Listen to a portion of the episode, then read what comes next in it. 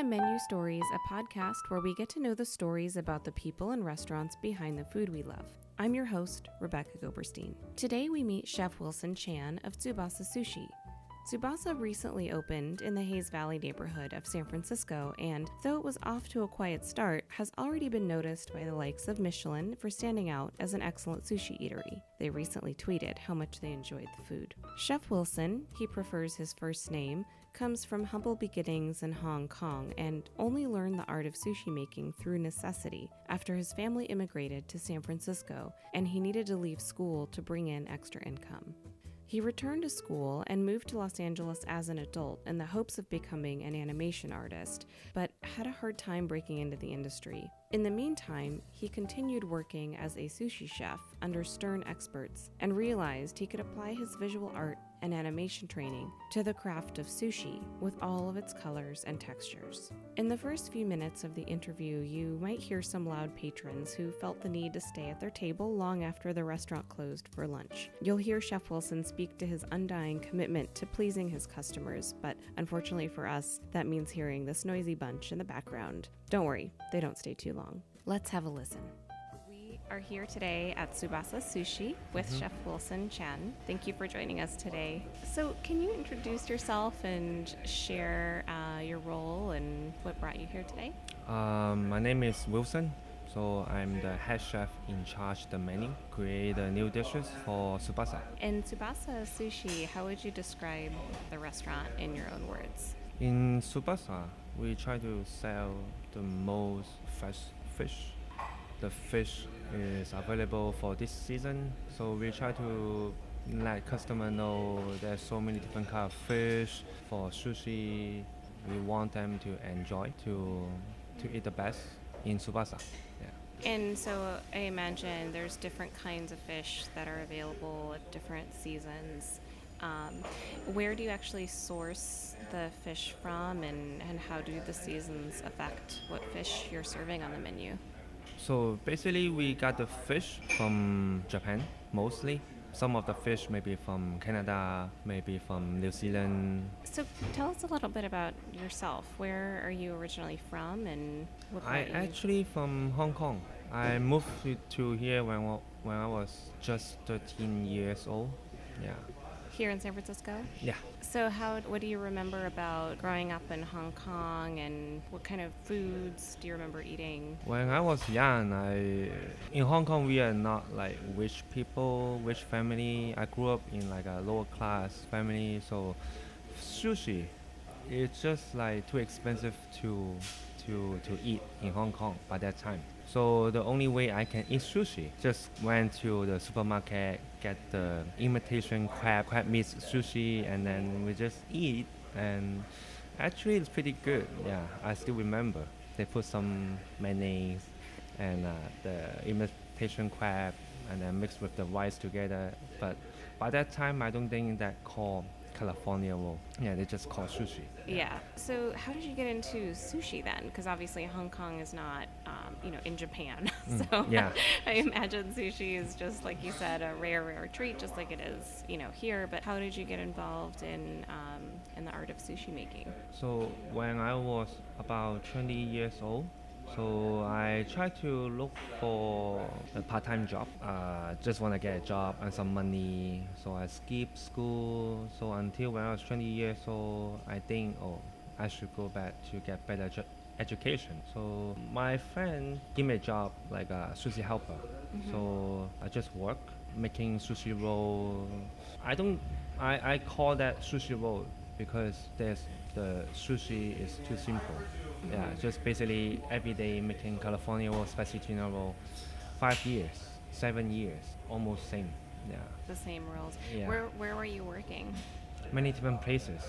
Sometimes I help my friends because five five to seven years I know a lot of sushi chef in San Francisco. So, but uh, five years I worked in wasabi and ginger until I I got my asso- associate degree in fine arts at Skyline College. So I was thinking maybe I should move to somewhere else. So I moved to Los Angeles for my bachelor degree in 2D and 3D animation major. And then I was full-time student, also full-time sushi chef. What is it about arts and animation that made you want to study it?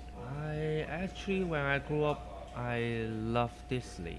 So at first, I really enjoy um, do the hand drawing. So you know, Disney at first was uh, 2D animation. Disney Yeah. cartoons and Yeah. yeah, So the hand drawn. Yeah, when I moved to Los Angeles, at first I was thinking just go for 2D, but they have another option. I can study both. I was like, why not? I thought it's a good thing to learn more. Yeah. So when did you decide to do become a sushi chef full time? So, and kind of walk away from the animation career. so in Los Angeles, when I start, I actually wh- whatever I bring my skill to Los Angeles is not gonna work because I don't know how to mix sushi rice. I don't know how to open oyster. I don't know how to uh, clean the mussels. Uh, so many stuff I don't know. This is the level you were at when you got Yeah. to Los Angeles. Okay. So you know, five years, seven years, Yeah. I still like I know nothing. After I moved to Los Angeles, so I work with a lot of 60, 65 years old uh, Japanese chef. So they taught me what is sushi. Yeah. So it's like the youngest have to do the most. So you have to do everything.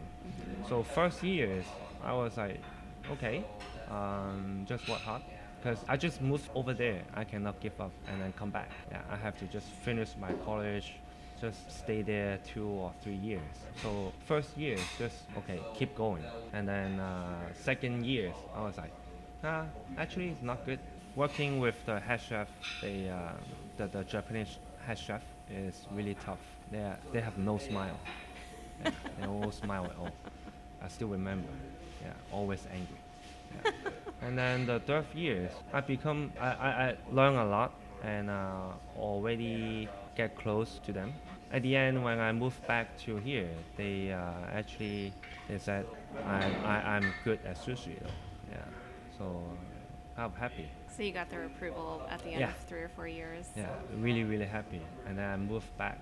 So of course I look for animation job first, but yeah, I, I think about one one year still nothing. Two years nothing. Yeah. Until I my friend, close friend, best friend, asked me to work with one of the Kaiseki chef. So he used to work in Sushi Sam. So there's a chef really really good. So his name is Ken. We call him Ken-san. He actually quit Sushi Sam and then went to Yuzuki.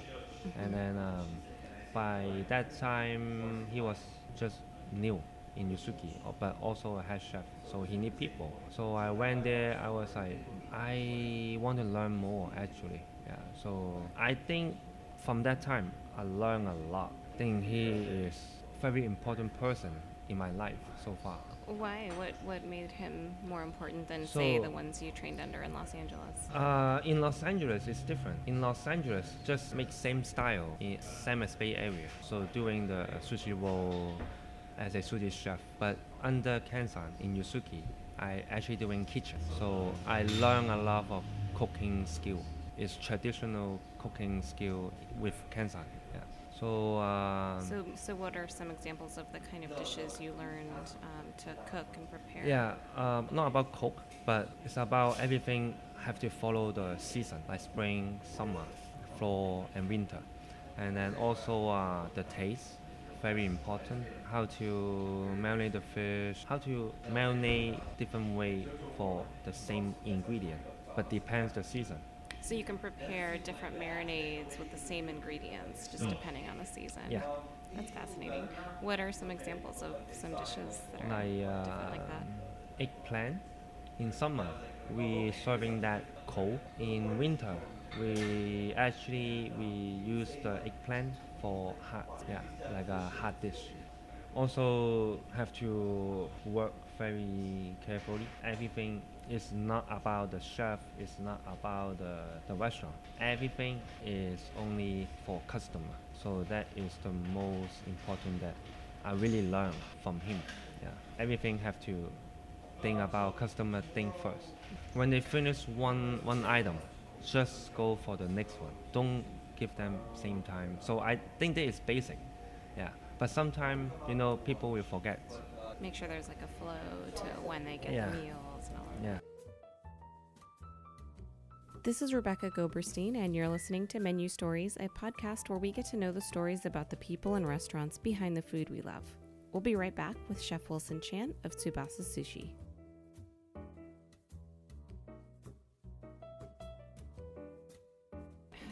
You feeling at this point about walking away from a career in animation and focusing on being a sushi chef? I didn't walk away because I think now in Tsubasa I try to combine arts with sushi. We try to using like different kind of they also with different color. Whatever I'm doing right now, I think I'm still doing arts. I think sushi, especially fish, they have different different kind of color. I just using that color in put on the plates, like become more colorful with other ingredient. You know, like some artists, they don't really think of what I want to do. They just like put the painting on on the paper, just like like this, like different color. I think I'm doing something like this. So you're not like premeditating. Yeah. How did you end up then coming to Tsubasa and becoming the head chef here after having trained under Ken San and learning mm-hmm. about sushi from the non-smiling Japanese chefs in Los Angeles? What what ended up bringing you here? half years ago, the owner of the One Sushi before Tsubasa, so Eileen asked me to come here to do omakase style. So uh, I was like, yes. I want to see how far I can go after I learn from Ken-san. Especially I have kitchen skill. Yeah, I can control everything. So I want to try. Yeah, that's why I'm here. So how did you feel once you started At this? first was pretty tough because other other people, other coworker, they didn't know what I want because we are not focusing on fancy role. We're focusing on um, fish, different kind of fish, also taste. So let's say if there's like three different kind of sushi place in Hayes Valley. So the other two already have like so many different kind of fancy roll, and they they also have good fish, but how how customer gonna pick which one you wanna go eat? In Tsubasa, we try to focus on taste and fresh fish. So we actually we using different way to marinate different fish. Fish they have they have taste. They taste really good. Especially some people maybe they hate whitefish, they hate mackerel, but here I make people change their mind. I think I focus on that too right now. Yeah. So at first we have four egg trove option of omakase nigiri. So at first everyone order maybe four or maybe two pieces. Yeah. So after they try, they wanna order more. So half years after, people now they order 12 pieces. So they just dive right in now that they know how it tastes. That's great. Yeah, it's really happy. So what's been the most uh, challenging thing about your job here? Some people in their mind still thinking sushi is about roll. So um, the the really hard way is we want people have really really good fish. I don't want them to just like, especially they will make their own soy sauce. How they make they make soy sauce with their wasabi, they mix together. But in Tsubasa we already like put the soy sauce on the top of the fish, so they don't have to do anything. Just put that put in their mouth. Right. Yeah. Everything's so- already seasoned for them. Yes. So why? Uh, just a dumb question. Why is there uh, soy sauce on the tables then? That is for the sushi roll because sushi roll I cannot Got I it. cannot put the s- sauce. So yeah. if you order sashimi, sashimi we also have our own sashimi soy sauce. Yeah. right? So any sashimi or nigiri pieces, um, we shouldn't be seasoning them further. You've already seasoned them for us. Yeah. Yeah. Uh, we learned that with um, Chef Tim Archuleta Mm. From Ichi Sushi, he taught us that you're actually Mhm, not mhm. supposed to Yeah, dip not your supposed to. sushi into Yeah. soy sauce. Yeah. Unless it's a roll, now we know. Mm-hmm. Okay, good. So what's been the most what's been the most rewarding thing about having opened Tsubasa and now having your own restaurant? Like I said, from two pieces omakase serve choice, now become twelve pieces. I think I think really happy, really really happy. People will trust me, cause yeah, I I think as a chef, chef not just cook the food and then just give it to customer. I think I think also with like artists, I think you you make something you want people enjoy, right? So chef and artist bring the your best choice, best drawing, best best food to your customer. Let them enjoy. Now I can tell they are really happy. Everyone stand up, they will say thank you. That's great. Yeah. Well, thank you so much for joining us today. It was a real pleasure. Thank you. In the next few episodes of Menu Stories, we'll tour Drake's Brewing Company, a tiny Asian inspired restaurant called Cassava, and we get to visit San Francisco's annual food party, Eat Drink SF, where we say hello to some of our past guests. Stay tuned. Subscribe to Menu Stories on menustories.com so you can get the next episode delivered to your inbox. You can listen on our website, iTunes, and SoundCloud, and be sure to find us on Facebook, Twitter, Pinterest, and Instagram. We're at Menu Stories, except on Twitter at menu underscore stories. Special thanks to Siska Marcus, who edited this episode, and Patrick Wong, creator of Menu Stories videos. I'm your host, Rebecca Goberstein, and until next time, happy eating.